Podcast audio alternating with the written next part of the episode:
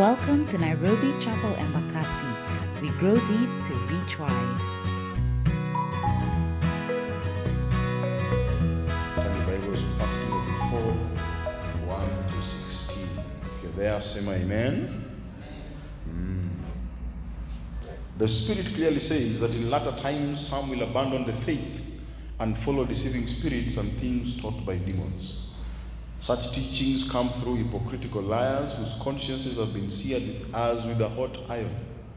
They forbid people to marry and order them to abstain from certain foods which God created to be received with thanksgiving by those who believe and who know the truth. For everything God created is good, and nothing is to be rejected if it is received with thanksgiving, because it is consecrated by the word of God and prayer. If you point these things out to the brothers and sisters, you will be a good minister of Jesus Christ, nourished on the truths of the faith and of the good teaching that you have followed. Verse seven, which is our verse for the month, have nothing to do with godless myths and old wives' tales. Rather, train yourself to be godly. For physical training is of some value, but godliness has value for all things, holding promise for both the present life and the life to come. This is a trustworthy saying that deserves full acceptance. That is why we labor and strive, because we have put our hope in the living God, who is the Savior of all people, and especially of those who believe. Command and teach these things. Don't let anyone look down on you because you are young. Set an example, though, for the believers in speech, conduct, love, faith, and in purity. Until I come, devote yourselves or yourself to the public reading of Scripture, to preaching and to teaching. Do not neglect your gift, which was given you through prophecy when the body of elders laid their hands on you. Be diligent in these matters, give yourself wholly to them, so that everyone may see your progress. Watch your life and doctrine closely, persevere in them, because if you do, you will save both yourself and your hearers. Let's pray. Our dear Heavenly Father, we thank you for today. Thank you for your word. Thank you for the opportunity to sit at your feet. Everlasting Father, speak to us. Strengthen us as you minister today. Fill us with your Spirit. Jehovah, you've promised us that your Spirit is power. And when we are weak, you're strong. And so, Jehovah, strengthen all that are weak in your house today. As we hear your word, Jehovah, may the Spirit of God overwhelm us to fruitfulness. Help us to be productive, King of Kings, not only in your house, but even at our workplace and especially in our homes. We bless you and we thank you today. In Jesus' name we have said, Amen. Amen. So guys, um, this season is weird, especially with the onset of the Israel and Hamas war. Um, one, the, one of the things we get a lot as ministers in this season is, Pastor, what's your take? Who are you supporting? Koapi? Tell the meaning of my name. I'm not on either camp. Na jana tulishinda, amen? Mm. Yeah. Amen. Yeah. Yes, yes, yes. To ask unaweza kuongea. You like you don't have a voice today. And so I am not in any camp. And please don't come ask me the question, because I will not give you any. But what I know about this season is it has been predicted in Scripture. Christ spoke of the end of times, and he said something in the lines of wars and rumors of war will happen. And so guys, hii war bado hii tunaona ni ile kidogo. Wars will still come. My only prayer for you is that you believe that Jesus is coming. Kuna amen? Ni sawa, it's all right. Jesus is still coming back, and I hope that you will find you ready. This is what we've been talking about in this season. The disciplines help us to produce fruit, fruitfulness, so that when the Lord comes, he finds us ready. If you're not reading the Scriptures, maybe you'll not be found ready. Because how will you even know that this is the Christ that has come? It's in the last times, in the end of days, many will say, I am the Christ. And many who believe will be deceived. And so I think that the deceiving will come simply because you're not ready. You're not disciplined. And so guys, I urge you by the mercy of God, keep watch, is what Jesus said. Be alert. That in translation, you simply discipline yourself so that you're ready. I shared this, I think, a couple of times, a couple of weekends back, maybe last month. Nikisema, I, I like Mike Tyson. Don't ask me why, I just like boxing. I don't box. Imaanishi ati unaenda gym, I think you can see by minyaka, watu wanaenda gym wakaangi hivi, amen. Yes, mine, sikia mtu anamejeka hii side, sawa. Utakuja ubridge. What Mike Tyson said is actually something that really encourages me. He was asked, Buddha, what's the difference between training and the actual fight? Which one is difficult? And then he looks at the guy, and then this is the young Mike Tyson. And then he goes, it is actually the training. The fight is over in seconds, and if you know Mike Tyson, he never went past three, round two or three. In seconds, and he could knock out and he's done. And he said, the difficult part of boxing is training. And I said the same thing I said last month, guys. The difficult part about the faith is spiritual disciplines. It is not easy to read the Word of God. It's very difficult. The first time I tried it, I listened to Psalms. I said, oh, I'm done. The second time I tried it, with the, I was like, I need, I need a plan. No wonder they have a plan for the gym. No wonder whatever you need to do and you want to succeed in, you must have a plan. I remember when you went to me at the end, this is years back, this mrembo, kamongalia nikasema, hmm. So nikaanza kuchora, hii hii ni plan. Plan hapa, lazima kuwe na plan. Wanaje D C? D C alikuwa small group. I'm not continuing any further than that. I just remember the rest. So now you plan, and so that's spiritual discipline. It is tougher to train than to fight. Trust me, you actually assume that it is difficult when Christ was telling the devil, at the, uh, it is written. No, that was the easy part, because you know what's written. The difficult part is finding that it is written, knowing. And so guys, I will encourage us. Tuendelee, be spiritually disciplined. Look at the disciplines and angalia. Take uh, a stock of yourself and ask yourself, okay, what do I need to do? Am I doing well in reading scriptures? Am I doing well in prayer? Am I doing well in fasting? If you're not, I urge you by the mercy of God, please be spiritually disciplined. That is the way we will conquer the enemy. Amen? Unfortunately though, what we know is some of us, even, I hope not, but maybe just even here, are like, but Pasi, this thing is taking too long. This man is at Christ and Arudi. At Jesus is going to come back. At the, we'll see him in the heavens. What are Jay and aliens? What are you talking about? The stories of aliens in the U S are a hoax, Pastor. What do you mean? If that's you, I want to remind you that in the book of Ezekiel, guys actually said the same. If you remember when you're reading about the prophets, one of the things we said was the prophets were told to remind the children of Israel of the oncoming captivity, to warn them of it. Ile was saying, things are thick. If you don't turn your hearts to God, kutaribika. Most of the children of Israel did not believe. And so, in Ezekiel chapter twelve, let me read for, from verse twenty-one to twenty-eight. God is addressing those that don't believe. That have even started making fun of the prophets, saying, you are saying, man, come on, what are you talking about? The word of the Lord came to me, son of man, what is this proverb you've heard in the land of Israel? The days go by and every vision comes to nothing. That's what they said. Say to them, this is God saying, this is what the sovereign Lord says, I am going to put an end to this proverb. They no longer quote it in Israel, saying to them, the days are near when every vision will be fulfilled. There will be no more false visions or flattering divinations among the people of Israel. But I, the Lord, will speak what I will. It shall be fulfilled without delay. For in your days, your rebellious people, you rebellious people, I will fulfill whatever I say, declares the sovereign Lord. The word of the Lord came to me, Son of man, the Israelites are saying, the vision he sees is for many years from now. And he prophesies about the distant future. Therefore say to them, this is what the sovereign Lord says, none of my words will be delayed any longer. Whatever I say will be fulfilled, declares the sovereign Lord.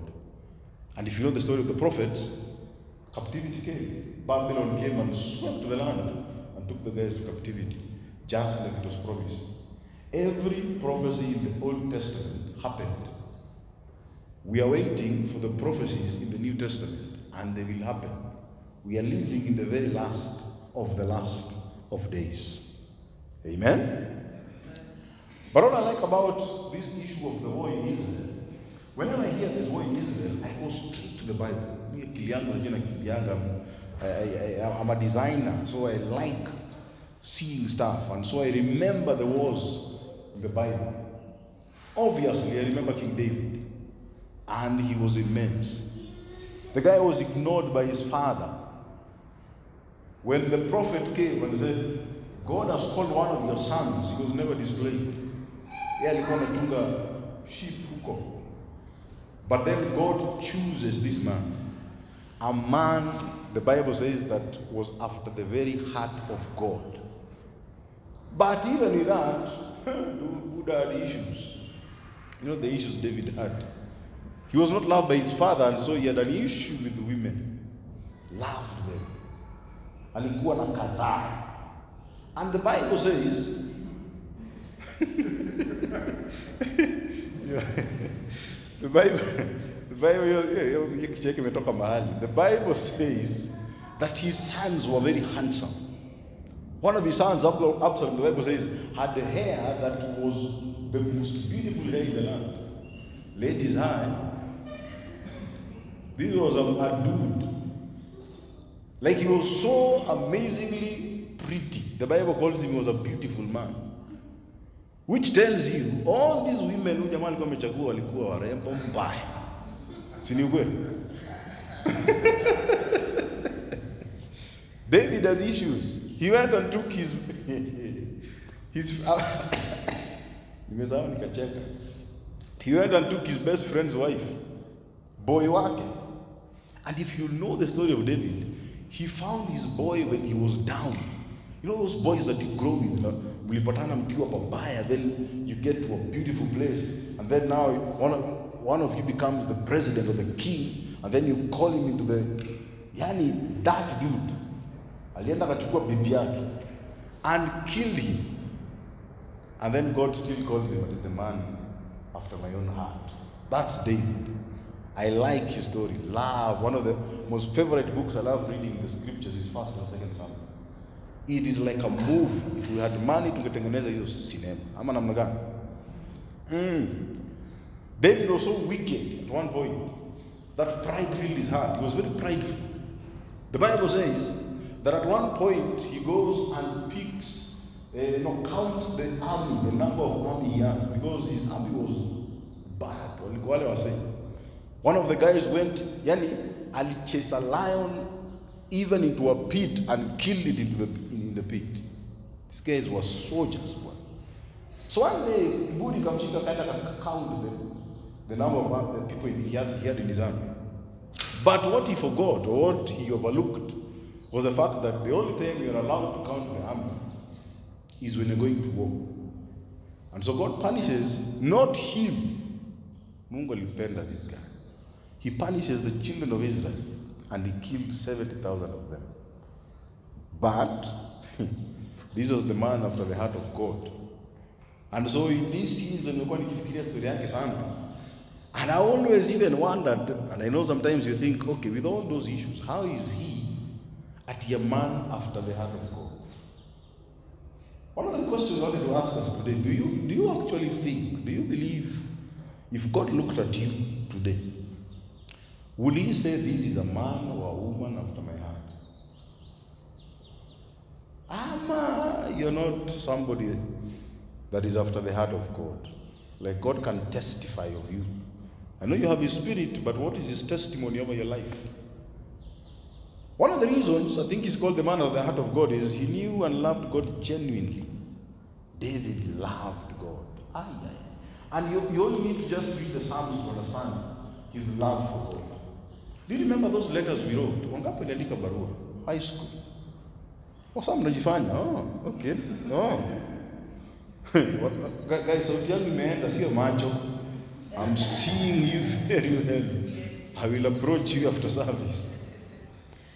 We wrote those letters. Ah, I don't. I don't remember writing, But I remember being beaten because of girlfriends. Yeah. So sikumbuki niambiwi, memory yangu, memory yangu is very selective. Amen. Nimeambiwa hapa. David's writing about God in the book of Psalms tells us that he loved God. Guys, do you love Jehovah? Do you love him? Because if you don't, hii dunia uta struggle. You will suffer. Suffer immensely. Psalm twenty-seven says the following. Eh? The Lord is my light and my salvation. Whom shall I fear? Hey, last week ilikuwa vumbi, leo ni dingoingo. The Lord is my light and my salvation. Whom shall I fear? This is David speaking. The Lord is a stronghold of my life. Of whom shall I be afraid? One thing I ask from the Lord, this only do I ask, that I may dwell in the house of the Lord all the days of my life. To gaze on the beauty of the Lord and to seek him in his temple. Hear my voice when I call, Lord, be merciful to me and answer me. My heart says of you, seek his face. Your face, Lord, I will seek. Do not hide your face from me. Do not turn your servant away in anger. You have been my helper. Do not reject me or forsake me, God, my Savior. Though my father and mother forsake me, the Lord will receive me. I remain confident of this. I will see the goodness of the Lord in the land of the living. Allow that for us. Wait for the Lord, be strong and take heart and wait for the Lord. This is somebody who loves the Lord. The moment you're writing that the Lord is my salvation, you know that you can get no salvation anywhere apart from him. Do you love him? That is a man after the heart of God. David loved him. David always consulted with God before going for war with other nations. If you read through the, Psalm, the book of Samuel and I think part of Kings, you realize every single time before he went for war, Ali consult. Do you consult God before all of your needs? Ama God is step number four or five. Oh, that there is no consulting. You will say, what are you going to do? Do you consult him? That is being a man or a woman after the heart of God. He's number one. That was David. David always is a good one. Dedicated all plunder that he got from the wars to God. All of them. Let me read for us. Eh? Second Samuel eight, one to twelve. In the course of time, David defeated the Philistines, subdued them. He took Metheg Ammah from the control of the Philistines. David defeated the Moabites. Moreover, David defeated Hadadezer, son of Rehob, king of Zobah, when he went to restore his monument at the Euphrates river.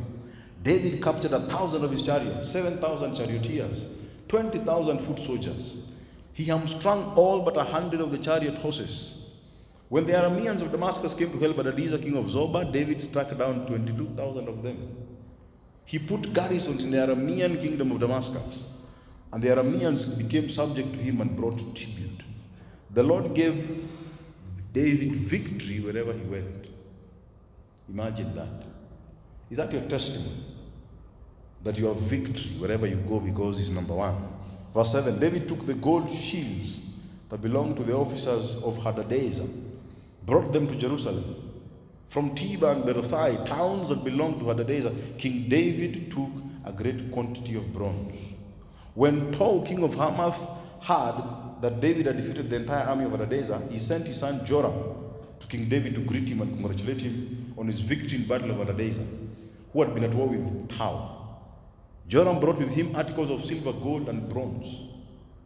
King David, verse eleven, dedicated these articles to the Lord, as he had done with the silver, with the gold, from all the nations he had subdued. Edom, Moab, the Ammonites, Philistines, Amalek, he also dedicated the plunder taken from Hadadezer, son of Rehob, king of Zobah. David dedicated all plunder to the Lord. Is that your testimony of the things that you own, things that your hands can do, places you believe God has given you excellence? Do you dedicate it to the Lord? Have you given your all to him? And I'm not saying you become poor. Abana. Because David was one of the wealthiest kings in the land of Israel. Do you dedicate it to the Lord? David is also believed that he gave the sword of Goliath away to the temple. Remember when he killed Goliath? And the sword that he used, he used Goliath's sword to cut off his head. Remember when he killed him? Later on, when he goes running away from King Saul, the Bible says when he gets to Amalek, I think it's Amalek, he goes to the priest there and says, I have not nothing to fight with, nothing. I need something to help me because me, I'm, I'm, I'm running. Nakimbizwa. And then the priest tells him, hey boss, the sword of Goliath is here. It was brought to the temple. It is actually believed it was him that gave it because he was the warrior that killed the guy. So the plunder was his. Guys, do you dedicate your victories to God? Ama is your victory time ya kupound just kusema eh mimi ndiye ule mse. Hmm? David dedicated his gifts to the king quickly when called upon. Remember when the king was looking for somebody to play the harp? And somebody just mentioned, hey, hey, imagine, there's this boy. Atasi king alikuwa anatafuta. He's one of the eight. Was like, hey, there's this guy who plays, and he plays very well. And so, let's call him. And so whenever the spirit overwhelms you, the negative spirit, atacheza na atakuwa sawa. David served the king proper. And every time the spirit, the negative spirit came upon Saul, he played the harp. Even when he was asked to be a soldier of the nation of Israel, he served diligently. David gave his gifts in service to the people and to God. That is a man after the heart of God. Do you know your gifts? Are you using them to serve God and his people? David did. David was quick in repentance before God, proving he was an open book before him. Guys, are you quick to repent when you've done something wrong? Do you go before the Lord and say, Jehovah, hapa nikosea, hapa? Then niongelesha mrembo jana. Eh, hapa, this one, no. E. Then niliangalia sana na nikafikiria ni kama naweza mtuma back to the creator. Eh, Jehovah, that one. Yo, it's not right, you know? How is your heart in terms of repentance? Do you repent quickly? David did. And look through scripture every time. The Bathsheba one, quick. He went before God and was like, imagine hapa nimekosea, I'm sorry. Hapa, Jehovah. When he was told, Jehovah, uh, boss, you counted the army and that was wrong. I will punish the land of Israel. Jehovah, have mercy on my soul. Guys, if there's something that can really connect your heart to the heart of God, always repent before him. Take a stock. Remember the discipline of journaling. Take a stock of your day. What did you go through? What did you say? What have you done? Now you can't because wali kata mbele yako. You know? Drivers. Eh, tunacheka tu hivi. Umbwa. Hey, go before hey, Jehovah. Aki. And Jehovah, the beautiful thing about guys, he still knows you're human.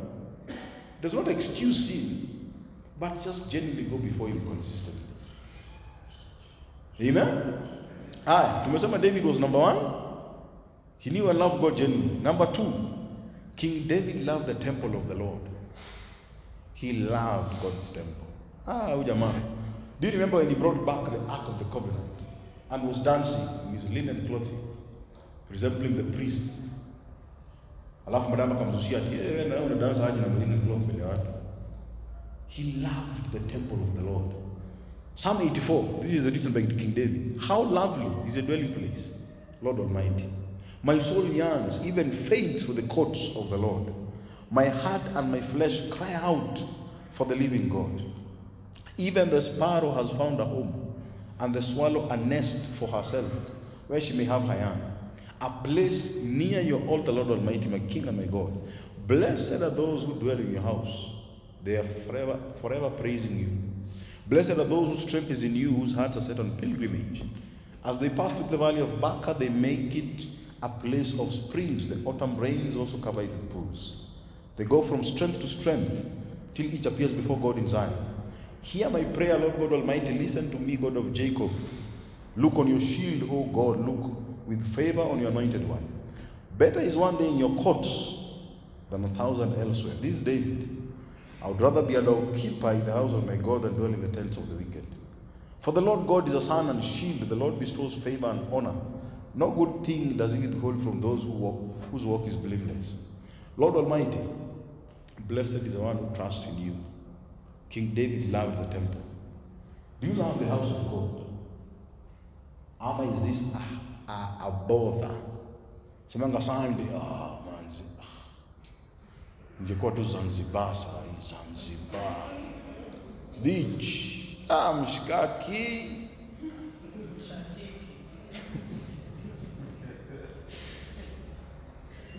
You know, I think about four a.m. coffee, coffee. Nikakaa hivi, nikapiga hesabu. Sema, ah, D C, D C anaendeleza, hata amka sana. Nikapiga hesabu, sij, sij. Basi mama yetu tulipiga makelele sana jana. So mimi sema, eh, Jehova. Eh. Nikakumbuka, eh, Buddha, do you love the house of God? Ama, do you not love the house of God? Where is your heart? In terms of loving even God's people, do you love the house of God? One of the best ways of looking at how you love the house of God is, do you serve in this house? In whatever way. Sometimes even incognito. David loved the house of God. He purposed to bring back the Ark of the Covenant. Remember? The first time he tried to bring it, he even failed. And then tried again and succeeded. Guys, do you love God's house? Those who love God's house are the ones whose hearts are after God. David even wanted to build God a permanent house on earth. Remember? He said, Jehovah, how can you be worshipping you in tents, at temporary structures, where you are the God of the universe? And God tells him, hey, Buddha, what you're trying to do is amazing, but I can't let your bloody hands wash, at wash, make a house for me. And by bloody, I mean blood. See, I'm not swearing. Amen? Yeah, the bloody hands. Ah, hey. I'm saying bloody hands. His hands were bloody because he was a man of war. He had killed many. And so the one that had to create the temple before God was his son. Jehovah. David gave vast wealth to his son King Solomon to build the temple of the Lord. Your love for the house of God will be shown by how much you give to God in his house. I'm not saying big givers that you have the most love. Remember the lady who gave two copper coins? God said she gave out of the abundance of nothing. That is what God looks at, the amount. There's a guy who called us once and said, Pastor, we are sending a check in a different church of eight million shillings. Please. And I think I've given the story before. Unfortunately, they don't attend church. One called us and said, I've just made five hundred million shillings. How much am I supposed to tithe? I can be of fifty. What? Ilikuwa chai. Pastor, now I've just done this deal. five hundred million shillings came. How much am I supposed to tithe? What they were actually asking was, can I give just maybe one, one M? See, guys, do you give your all to God? And I'm not trying to say go sell your fridge and bring the money to the house of God. But how's your heart in terms of giving to him? David gave vast amounts of wealth. Let me read for us First Chronicles twenty-nine, one to five. Eh? King David said to the whole assembly, now this is when his son is about to be king. He's almost ordaining his son in the kingdom. He's giving him directives on what to do. My son Solomon, the one whom God has chosen, is young and inexperienced. The task is great because his palatial, this palatial structure, the temple of the Lord, is not for a man, but for the Lord God. With all my resources I have provided for the temple of my God, gold for the work, silver for the bronze, bronze for the bronze, iron for the iron, and wood for the wood, as well as onyx for the settings, turquoise, stones, various colors, and all kinds of stone and marble, all of these in large quantities. Besides, in my devotion to the temple of my God, I now give my personal, personal treasures of gold and silver for the temple of my God. Over and above everything, I have provided for this holy temple three thousand talents of gold. That's one hundred twelve tons of gold. one hundred twelve thousand kilos of gold. seven thousand talents of refined silver. That's two hundred sixty-two tons of silver. two hundred sixty-two thousand kilos of silver. For the overlaying of the walls of the buildings, for the gold work, for the silver work, for the work to be done by the craftsmen. Now, who is willing, David asks, to consecrate themselves to the Lord today? David gave all of him. That plunder that he was taking from the enemies, he brought it and gave it to the Lord for his work. And he wasn't poor. David was a rich man. It is actually believed that according to modern day calculations, the one hundred twelve tons of gold, two hundred sixty-two tons of refined silver, is roughly twenty billion dollars in today's terms. twenty billion dollars. Any billionaires in the house? Yeah, hallelujah, makofi. David roughly gave twenty billion dollars to the construction of the temple. He gave it from his heart. It was not a boastful thing. Hakuwa naeka ni watu waseme, ah, twenty billion dollars. Mama yangu. He loved the temple. Do you love the house of God? Number three, David loved people, including his showing love to his enemies. David showed love to his enemies in a major, major way. He was a great friend to Jonathan, the son of King Saul, who wanted to kill him. To the point the Bible calls the friendship, as David mourns, it was greater than the love of women. He loved this dude. Wanaume, mm. Wanaume tuna, there's a bond dudes have. And ladies can attest to this. When we have a bond, we have a bond. This is tulikuwa na high school. Hii hii kuvunja ni ngumu. Even ladies have tried. Sio D C. Yeah, there's stories. You'll find out maybe in heaven. Hallelujah. Ladies have tried. Huko kimaliza high school huko. Men have a bond that is just on another level. David had that with Jonathan. David loved and shepherded his men, who he got when in distress. The Bible talks of a group of men when he was being chased from Saul that were discontented. Men, the Bible says, were in distress and in debt. That's, I think, First Samuel would do. He finds them when he's running away for his life. David loved others. He loved them. A whole chapter later, these are the mighty men of King David. Benaiah, I love that guy, who killed lions. And it's amazing that what David did as a young man, killing of lions and bears, is the same things his men are doing as his mighty men in his army. It's fun, fantastic stuff. He loved and shepherded his men to greatness. Do you have guys that you bring into greatness? Especially in the Lord, ladies. The Bible says the older ladies find younger ladies to mentor. Same with the men. Are you walking your children through? How are you just giving them things? There's a difference. One of the things I used to really hate is my dad telling me all the time, I only had one shirt, man. One shirt. I only had one shirt. And it was very clean, man. Very clean. So I used to purpose, I will never have one. Uh, one side. But that's the wrong thing. Because my dad also told me, if you ever see a lady in booty shorts, we also mongelese it.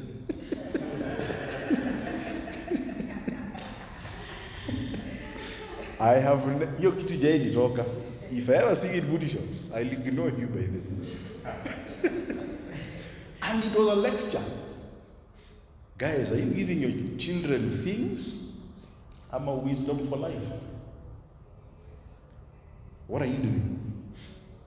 If you give your children wisdom for life, you're probably a person after the heart of God, especially as concerns His word. David showed love and mercy to his main, main enemy, King Saul. Though having opportunity to kill him twice, he spared his life. The Bible records, your enemies chasing after you with legion of Nini, army people, commanders and these guys. And you get an opportunity twice to kill your enemy.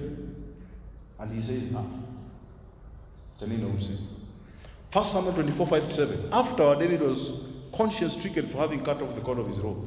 So he fights King Saul at one time. Almost kills him because amen.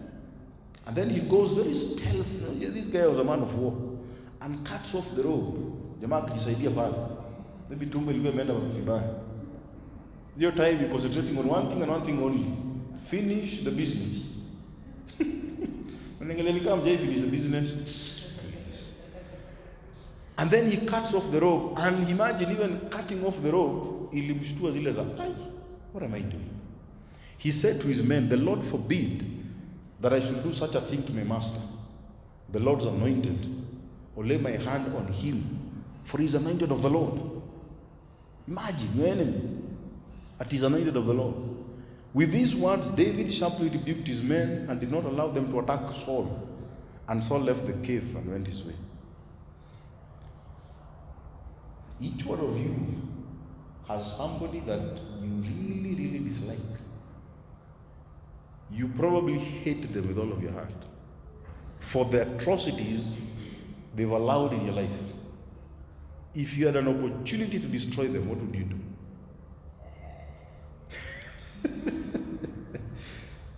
So man, you, eh? Jana tulikuwa tumengoja Arsenal. I was like, baby, so I lose too. Leo ningekuja hapa au singelala hata. What do you do, Bwana, when your enemy is in your hands? I remember once I went for an interview. I was Mombasa Road. And I went to the interview, sat there, Mekachini. The guy was Israeli of all things. And then he looks at me, looks at my C V and says, hey, dude, your C V is very nice. You have some good experience. That's what we need. Then he tells me your C V is bogus. I'm like, what, well, just... And we're not going to think of anything on this. And so what you're quoting, I'm going to give you ten percent of that. And I was like, well, things I think happen. What do I do? So I refused the job. Later on, Akanambia, dude, is this comment that annoyed me? He said, it doesn't matter what you've done. I was like, uh, no, it does. It does matter. I was like, it doesn't. I know you think you've done something, by working outside of the country and getting very high positions, but it means nothing. And so, I don't care. This is what you're offering the table, take it or leave it. Uh, me and my ego. I was like, now fast forward, I'm with Mrembo right here. K Q, flight to coast. My car, very nice position. And God placed me in such a way that I was able to see everyone that was coming in. I don't know how. I was just concentrating on guys coming in. Lo and behold, the same gentleman aliniambia, oh, I see him. It's like, hey, do I go and say hi? Nimwambie, hapa ni wapi?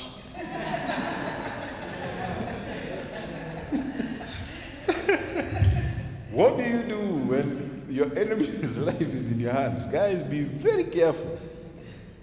I remember that day just went, ah, aya, kumbe. Life happens. Guys, what you do with the life of the enemies in your hands will either prove to God whether you are after his heart or not. David twice had an opportunity to kill his enemy, and he did. Even mourned for them. When they died, remember, he cried. Mourned for the guy who was wanting to kill him, saying he was the man of God. And look how pitifully he died. That's a man after the heart of God.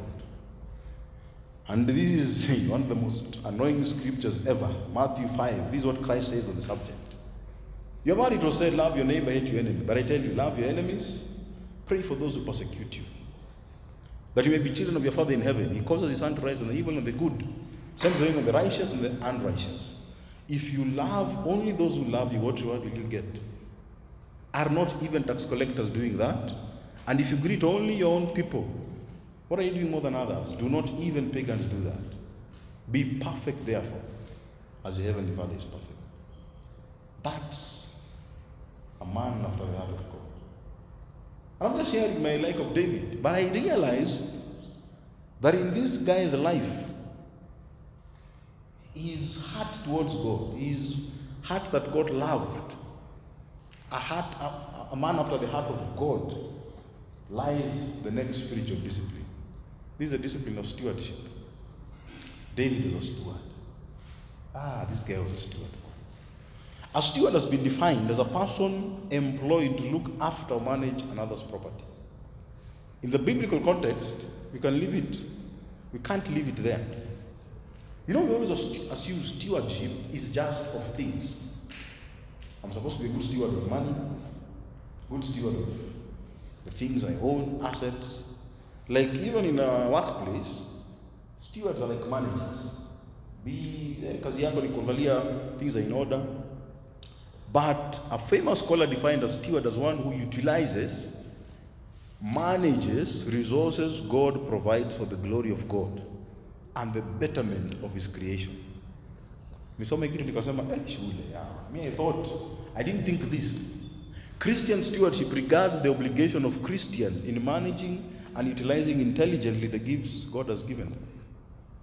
How do you manage the gift he has given you? That's stewardship. It's not just things. It is a spiritual gift as well. Because as a child of God, you can't just say, amenipea nyumba. Uh-uh. He gave you his spirit first. With that gift, how are you managing those? Will tell how good of a steward you are. The Christian steward is not only responsible for the financial blessings provided by God, but also the spiritual gifts given through the Spirit. God wants human beings to be stewards in the work of creation, redemption, and sanctification. Stewardship, then, must govern our relationship with God, just like we've seen in the life of David. I think and believe stewardship begins with you, how you manage you. King David did that perfectly. He loved the Lord God of heaven with all of his heart, all of his power and his might. He loved him. I hope you love God. It must govern our relationship with God, the giver of all to be stewarded. Stewardship must get to the created people as well. It must involve others. It just, it, it, I stopped to the meme that, hey, I love the Lord, Saul. I'm a great steward. It goes to others as well, how we relate with others. David loved others. He loved the son of King Saul. He loved his men and trained them to greatness. Stewardship then gets to the things that God gives. So it is God and how you walk with him. It is the people and how you manage them and how you relate with them. And then it is the things, finally. We can never define ourselves as good and godly stewards if all we do is steward things well, but fail with people. David managed the plunder very well. He managed his people very well as well. We can't call ourselves great stewards of God created, uh, of God's created people, but fail in our relationship with God. Some of us are very good with people, but when you look at your meter with God, Aiko, you call all your friends on a daily basis, but you're doing very badly on prayer. Yet you claim to know Him. Apo, then you're not stewards. Stewardship must include God, His gifts, His people, His church, His things, His blessings upon us. It is across the board. That's the spiritual gift, spiritual uh, discipline of stewardship. But did David do well on all the fronts? I think he did. And not just him, by the way. If you look at Abraham, Abraham did well. He was a good, great steward. Joseph, remember?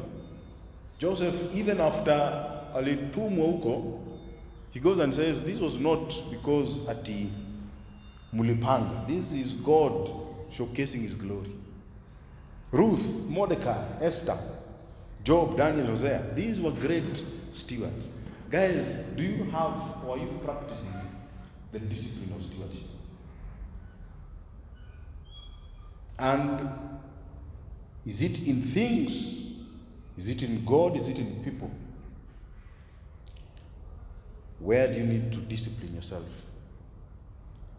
But there's a problem with stewardship.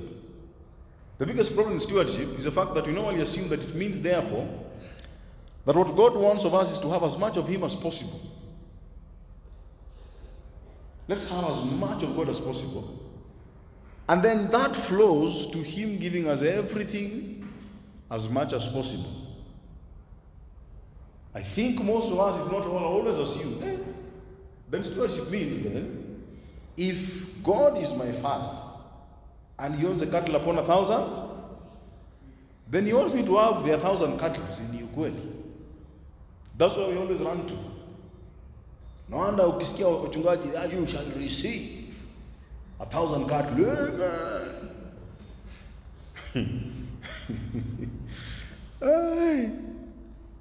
So in the case of people, some of us, if not all, also assume then that if God wants us to have all of Him, and then He gives us everything, then it means I must, I must have as many people in my life as possible. I need many friends in my life. That's, I think, the problem of stewardship. And I hope you're not there. Assuming that the God of heaven wants you to have everything, and be a friend and lovely to everyone. That is not stewardship. Let me explain. There's a danger in having, there's no danger in having too much of God. Matthew twenty-two, thirty-four to thirty-eight says the following. Hearing that Jesus had silenced the Sadducees, the Pharisees got together. One of them, an expert in the law, tested him with the question, Teacher, which is the greatest commandment in the law? This is what Jesus said. Love the Lord your God with all your heart, your soul, and with all your mind. This is the first and greatest commandment. When it comes to stewardship, guys, it is okay to give God your all. It is okay to want too much of God. Because He's spirit. He's not flesh. God wants all of you or none of you. If you're giving Him five percent of you, ah, things are thick. He wants all. So it is okay to desire all of Jehovah. That is stewardship. So, do you desire all of Him? Ama, do you just want God? Kaportion. For the week. Just, guys, we are to love Him with all our heart, our soul, our strength, our mind. Do you love Him like that? Jesus taught the greatest single act you can do is want God with every fiber of being in us. From this flows our very life and will greatly empower the discipline of stewardship in you, because you will have all of God.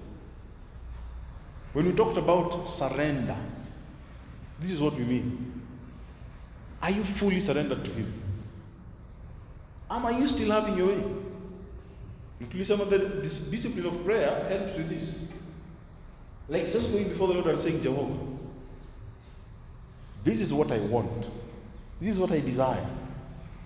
But not my will, but yours be done. I desire fifteen children, Jehovah.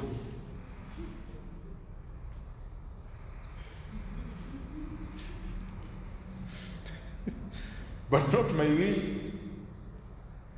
only yours be done. What's your desire? Each one of us has a desire. And you know it very well. Once those ones that are off, you know very well. You know, you ah, Jehovah, I want, I want, I want, I want, I want. So if you want, if it does not align with God, if you're having your way, chances are you don't all, all of God is not in you. You've not given him all of your heart. Aya, donate to others. When we want others as much as possible, when we want things God gives as much as possible, there's a problem. God, you can have as much as possible. God wants all. You can have all of him. He's actually given his whole spirit to you. So you can have him. But when it comes to people and things, there's a problem. Look at what the Bible says about too, having too much people in your life. Excuse me. Proverbs eighteen twenty-four. I like the amplified version. Okay?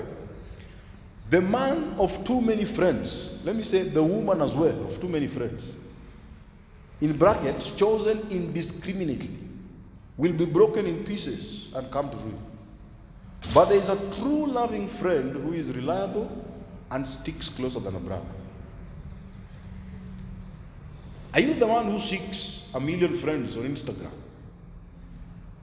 I'm a TikTok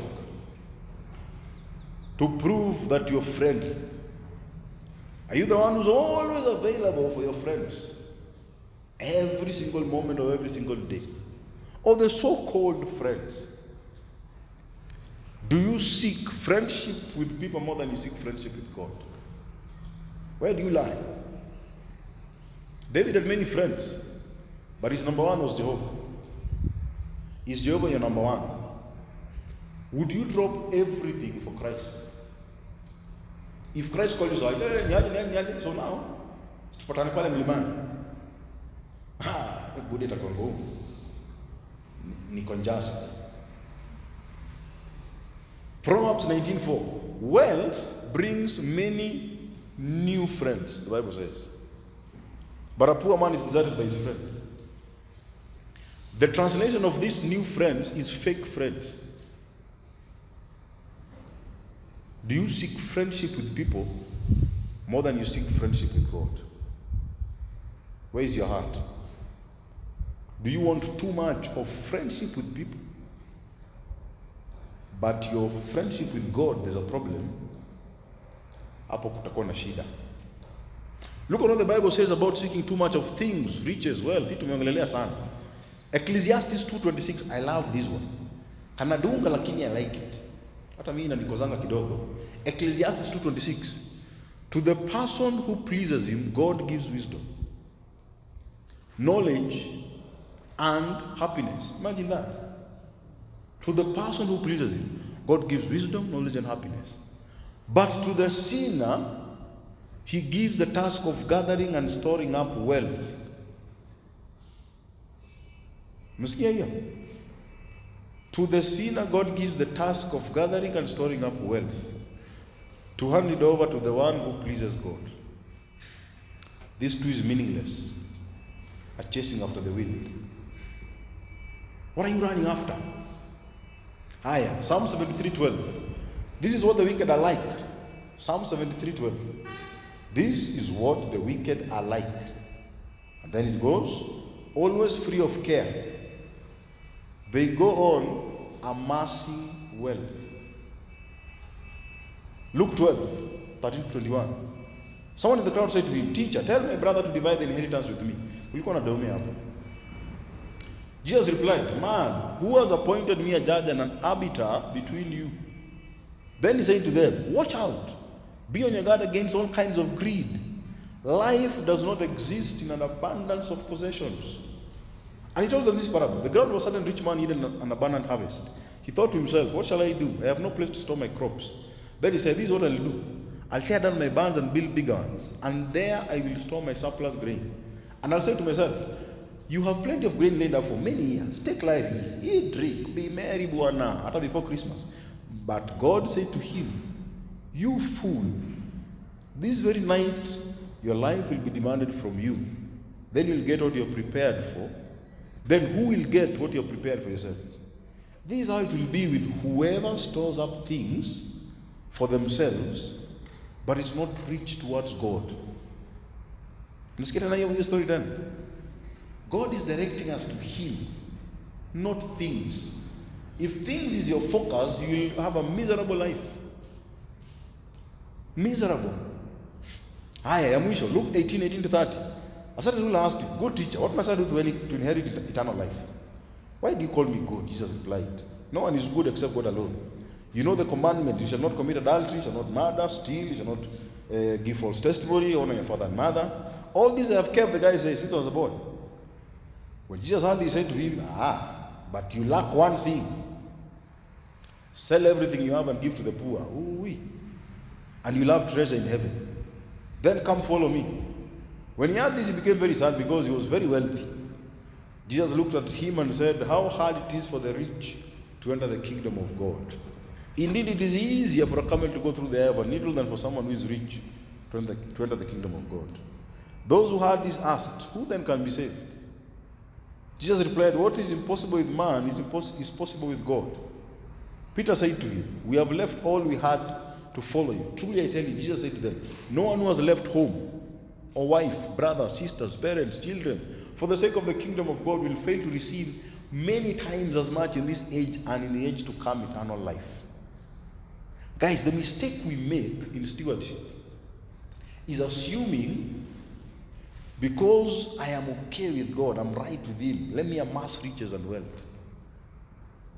Ama, let me amass riches and wealth first, then I'll come to God. See, I'm taking care of these finances very well. No wonder we admire the Kirubis and the Jangakarubis. But we forget that because we love the Lord, He commands we seek Him first. Then He will add all these other things. He commands us not to worry about life. Because hii dunia na trouble yake will never come to an end.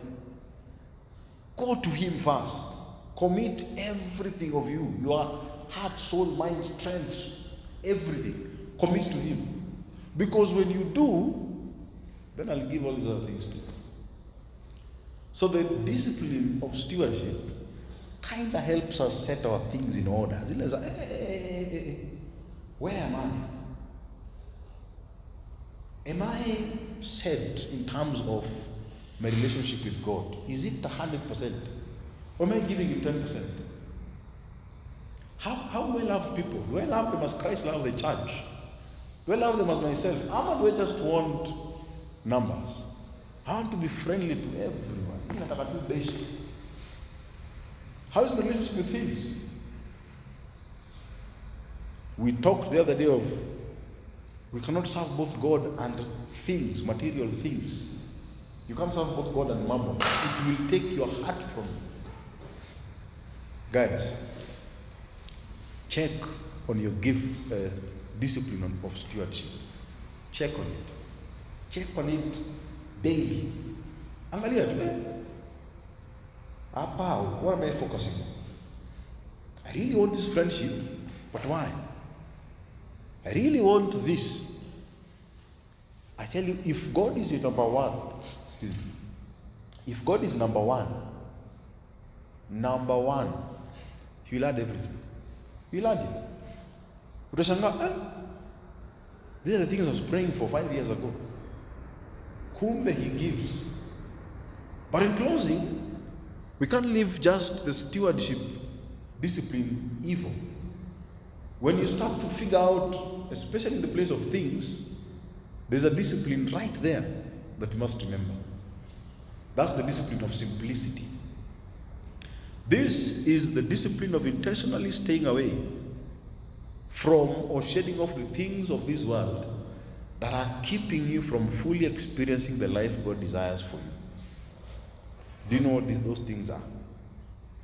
What is keeping you away from God? Is it people that we've talked about? Kuna ule beshte, you know, you know those guys. I told you about my beshte. Msomani, tukishinda, what he used to do. Kunipigia simu kusema, ah, the lalez are here, bro. Kuja. Every single time. Sisa, hili kitambo, usinipe hizo macho, tupasi. What do you mean? This is when I was a lost heathen huko. Do you have that friend? That family member? Some is our folks. Is there things that are keeping you from God? That's where the discipline of simplicity comes in.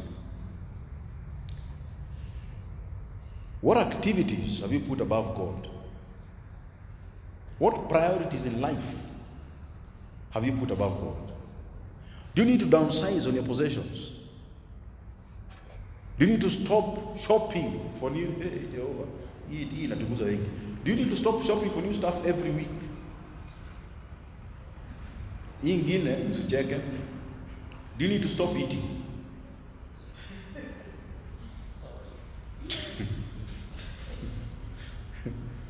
Are you bored with the simple pleasures of life? What is daily distracting you from God? The discipline of simplicity is the discipline of intentionally staying away from or shedding off the things of this world that are keeping you from fully experiencing the life God desires for you. And if you're past twelve years old, you know exactly what that is. You know the good thing about the church? There's not much here that I'm telling you that is new. You know very well that God wants all of you. All. Not kidogo, all. All of you. And so all He's asking is to grow in discipline, stewardship, simplicity. Choose simplicity today. Choose. Shed off things. Shed off people. Me, these guys have told you. Kuna simu siku hizi nikiona, because I know they're going to ask me, ah, pasi ni aje, ile game uh, tunaenda. Bro, I'm, uh, I have a meeting with staff on Tuesday. Sindio? Hey. You know those guys who call you, let's go to Qatar.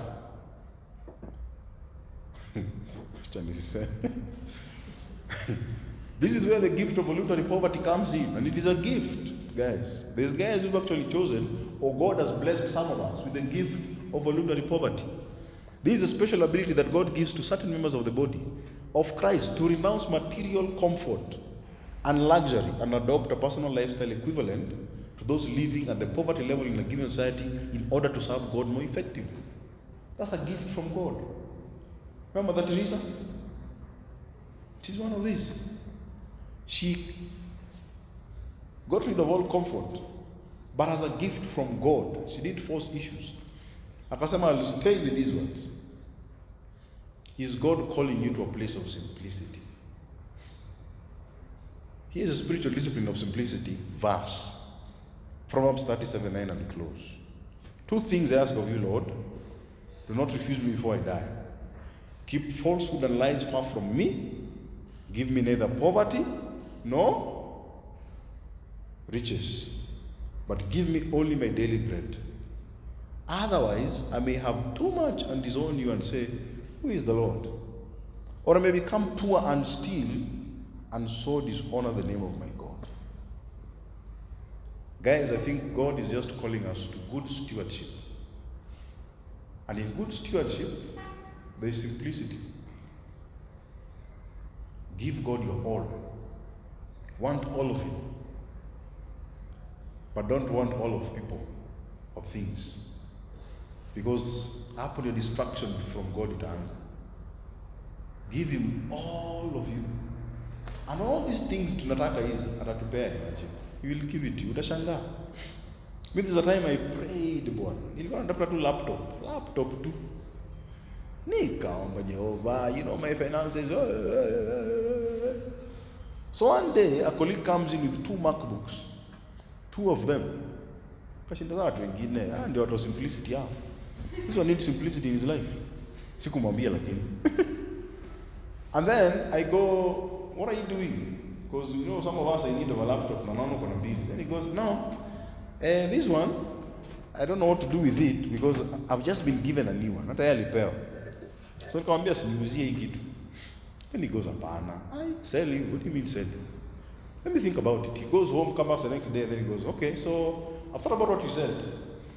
Uh, do you have five thousand shillings? I said, huh? What, what, yeah? You know those things here? Let me say again. Do you have five thousand? I love him, five thousand shillings. I said, yes. Okay, sikuwa nayo. Julikitambo. Give me, give me two minutes. Hey. So,